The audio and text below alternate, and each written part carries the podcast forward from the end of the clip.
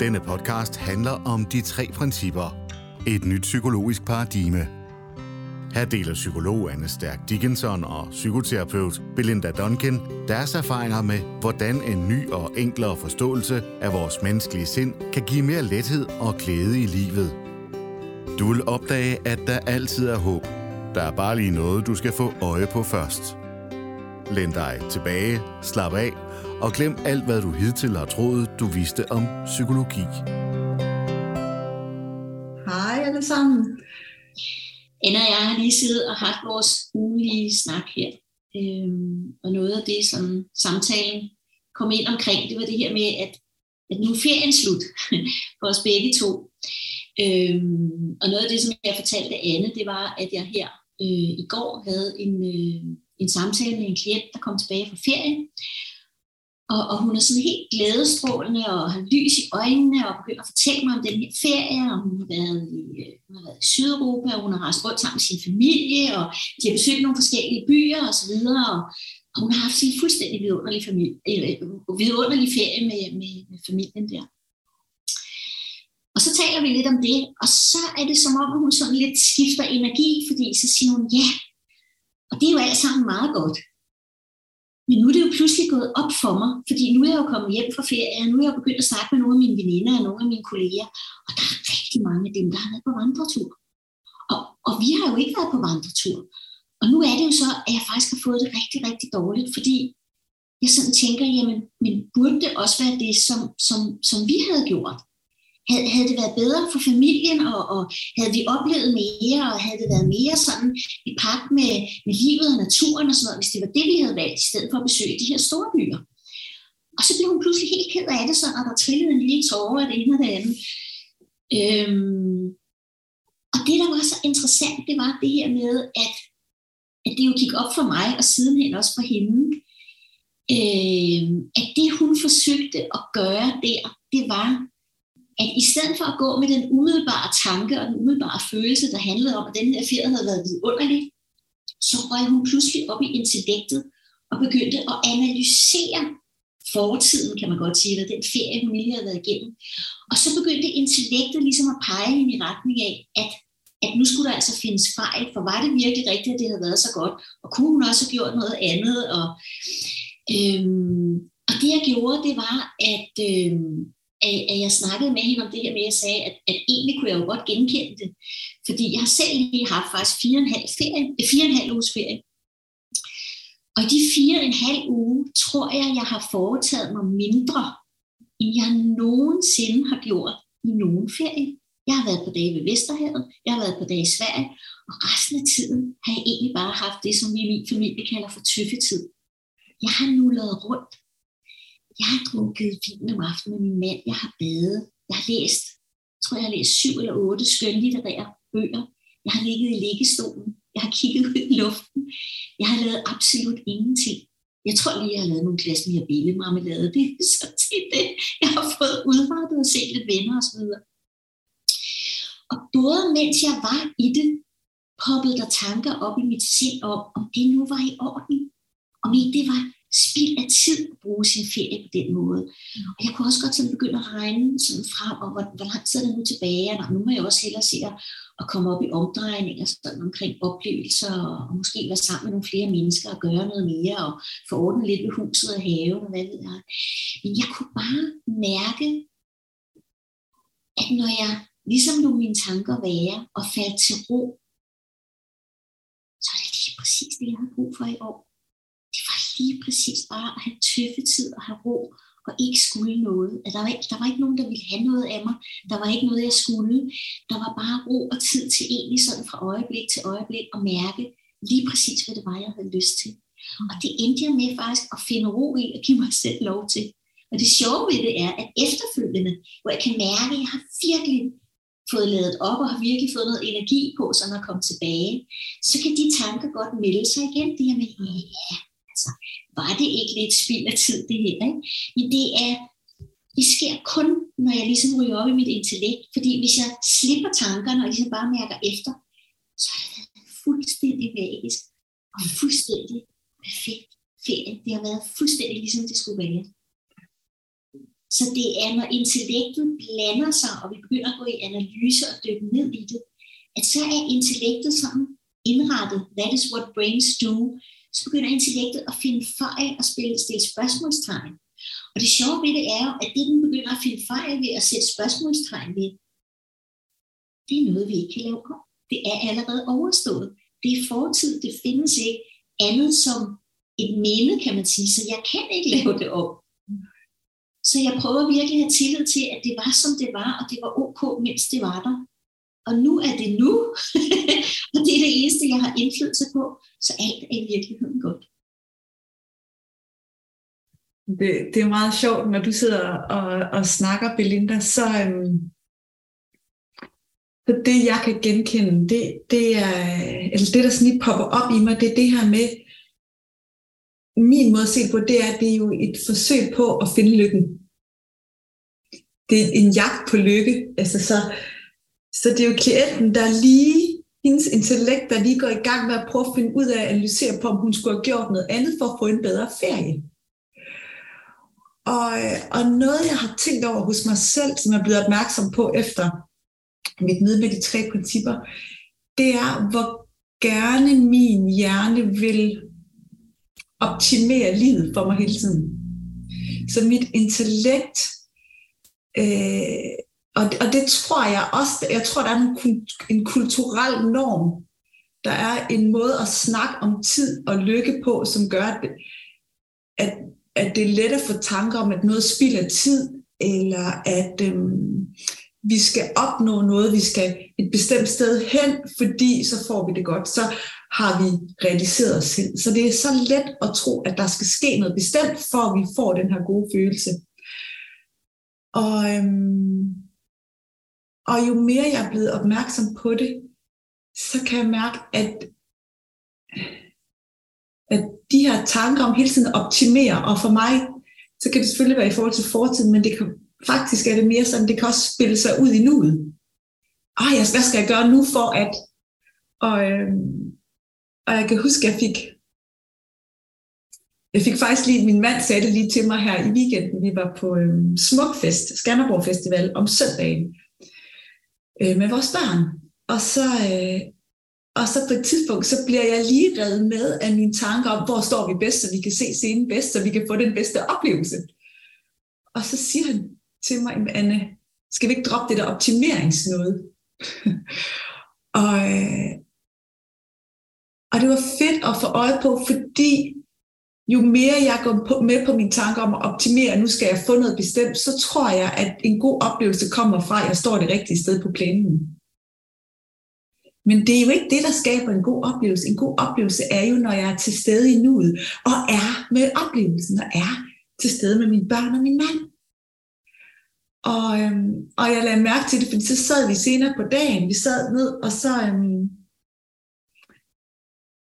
og vi skulle høre TV2 om aftenen, og det havde jeg glædet mig til. Jeg synes, det var sjovt. Og så sidder vi der, øh, og det er min mand, øh, der har fundet pladserne sammen med mine, mine forældre og min søster. Og så sidder jeg det, på den der skråning, og det eneste, der er i mit hoved, det er intellektets tanke om, men når koncerten går i gang, så rejser folk sig jo op og stiller sig på bænkene foran os, og så kan min datter ikke se noget. Så får hun en dårlig oplevelse. og jeg nævner det lige, og så bliver vi enige om, nej, nu ser vi. Ikke? Så jeg får sluppet de der intellekttanker, de er ret insisterende, og det er hele tiden igen, det er jo, for, det er jo fordi, det er så overbevisende, at hvis jeg lytter til dem, så får jeg en bedre oplevelse. Men det, det igen, det er en faldgruppe, det er en, en tankefælde. Øh, så vi gjorde ikke noget, vi sad bare der, det var helt vildt hyggeligt, vi sad og ventede, og så, da koncerten går i gang, skal vi se det hele. Der var ikke noget. Hvis det havde vist, at vi ikke kunne se noget, så kunne vi jo have flyttet os der. Men, men igen var det bare sådan en reminder til mig om at være til stede. Og følelsen, lykken, glæden kommer, når jeg er med det, der er lige nu. Og hvis jeg bliver fanget ind i tankerne om, at det burde være anderledes, det burde være bedre, jeg burde kunne se mere, gøre mere, et eller andet, så forsvinder jeg væk fra den ro og den glæde, der var der. Men det har ikke noget at gøre med mit udsyn, det har noget at gøre med den magt, jeg giver til mit intellekt. I den podcast, du lytter til, tager psykoterapeut Belinda Duncan og psykolog Anne Stærk Dickinson dig med på en guided tur og peger dig i retningen af din naturlige indbyggede ro, glæde og psykiske sundhed. Og det er meget sjovt, du siger det, fordi det var lige præcis den snak, jeg tog med hende. Øhm, jeg, jeg taler altid meget om det her med de to styresystemer. Det giver mening for mig at tale om det på den måde at vi har intellektet, som jo er fantastisk, som er tankens kreativ kraft, vi kan bruge til alt muligt. Jeg plejer at sige, bygge haveskuer, lave indkøbslister til netto, og hvad ved jeg. Vi vil nødt undvære intellektet. Men vi kan ikke, i min optik, i min verden, leve vores liv fra intellektet. Det andet styresystem, som jeg kalder vores primære styresystem, det er det, som jeg kalder visdom, og som nogle mennesker også kalder intuitionen. Og det, som jeg sagde til hende, det var, hvis du nu lige prøver lige at lade din tænkning være, bare lige et øjeblik, så godt som du nu kan. Bare lige sidde et øjeblik og blive stille. Og bare prøv sådan, og så lagde jeg hånden sådan på brystet og sagde, bare prøv at mærke efter den der ferie med din mand og dine børn. Bare sådan lige kontakt det. Hvad mærker du så? Hvis du lige lader tankerne være, og bare mærker følelsen. Og så lyste hun op igen, så sagde hun, det var jo fantastisk. Så sagde jeg, ja, præcis. Så hvis du bliver med det, velvidende, at du jo ikke kan gå tilbage og lave det op, det var som det var. Og du har faktisk en god følelse omkring det. Og ikke tage alle de her ting ind omkring, hvad har andre gjort, og hvad synes andre, og hvad mener andre, og var det forkert, og var det rigtigt, når vi sådan ryger op i hovedet. Ikke? Så, så prøv på en eller anden måde at være med det, og lad de der uhjælpsomme tanker være, og så falder det til ro, og så ved du faktisk godt, at det du oplevede der, det var faktisk virkelig dejligt, og virkelig roligt, og virkelig tæt og varmt med din familie, og det er okay. Og så kunne hun ligesom slippe det. Og så fortalte jeg hende faktisk en lille historie, jeg hørte en gang, hvor jeg, jeg tror, historien handler om en eller anden ung pige, som bliver inviteret på øh, en ferie af sin nye kæreste. Og, og hun har ikke haft mulighed for at, at rejse på ferie i mange år, fordi det har hun simpelthen ikke haft, haft råd til. Og så, så siger kæresten til hende, prøv at høre, øh, og der er ligesom de her to muligheder, du kan vælge, om du vil til, til Berlin en uge sammen med, eller, med mig, eller om du vil til Barcelona sammen med mig en uge. Hun har aldrig været nogen af stederne. Og hun har sindssygt svært ved at vælge. Altså hun bøvler virkelig med det der med, uh, på den ene side og på den anden side, og hun er virkelig op i hovedet for at forsøge at træffe den her beslutning. Og, googler og researcher og spørger alle mulige mennesker. til sidst, så nærmer de sig så meget, så nu skal hun ligesom komme med et svar. Og så hænder hun med at sige, Nå, okay, jeg vil gerne til Barcelona, siger hun så. Og så ender de med at tage til Barcelona. Og det, der sker, det er, at hele den uge, hun er i Barcelona, bruger hun på at tænke over, hvordan det ville have været, hvis hun havde valgt Berlin. Og på den måde, kan man sige, var hun slet ikke på ferie. For hun nåede faktisk ikke at opleve hverken Barcelona eller Berlin, fordi hun hele tiden var oppe i sit intellekt, og hele tiden havde de her tanker om, jamen, hvordan havde det nu været, hvis... Ikke? Og, og det er så sjovt det der med, at, at det er ikke sjovt, men, men det er meget sigende det her med, at når vi begynder at mærke uroen i kroppen, eller usikkerheden, eller utrygheden omkring vores valg, om vi nu skulle have gjort noget andet, eller skulle det her være på en anden måde, eller hvorfor gjorde jeg ikke? Så er det fordi, at vi er røget op i intellektet.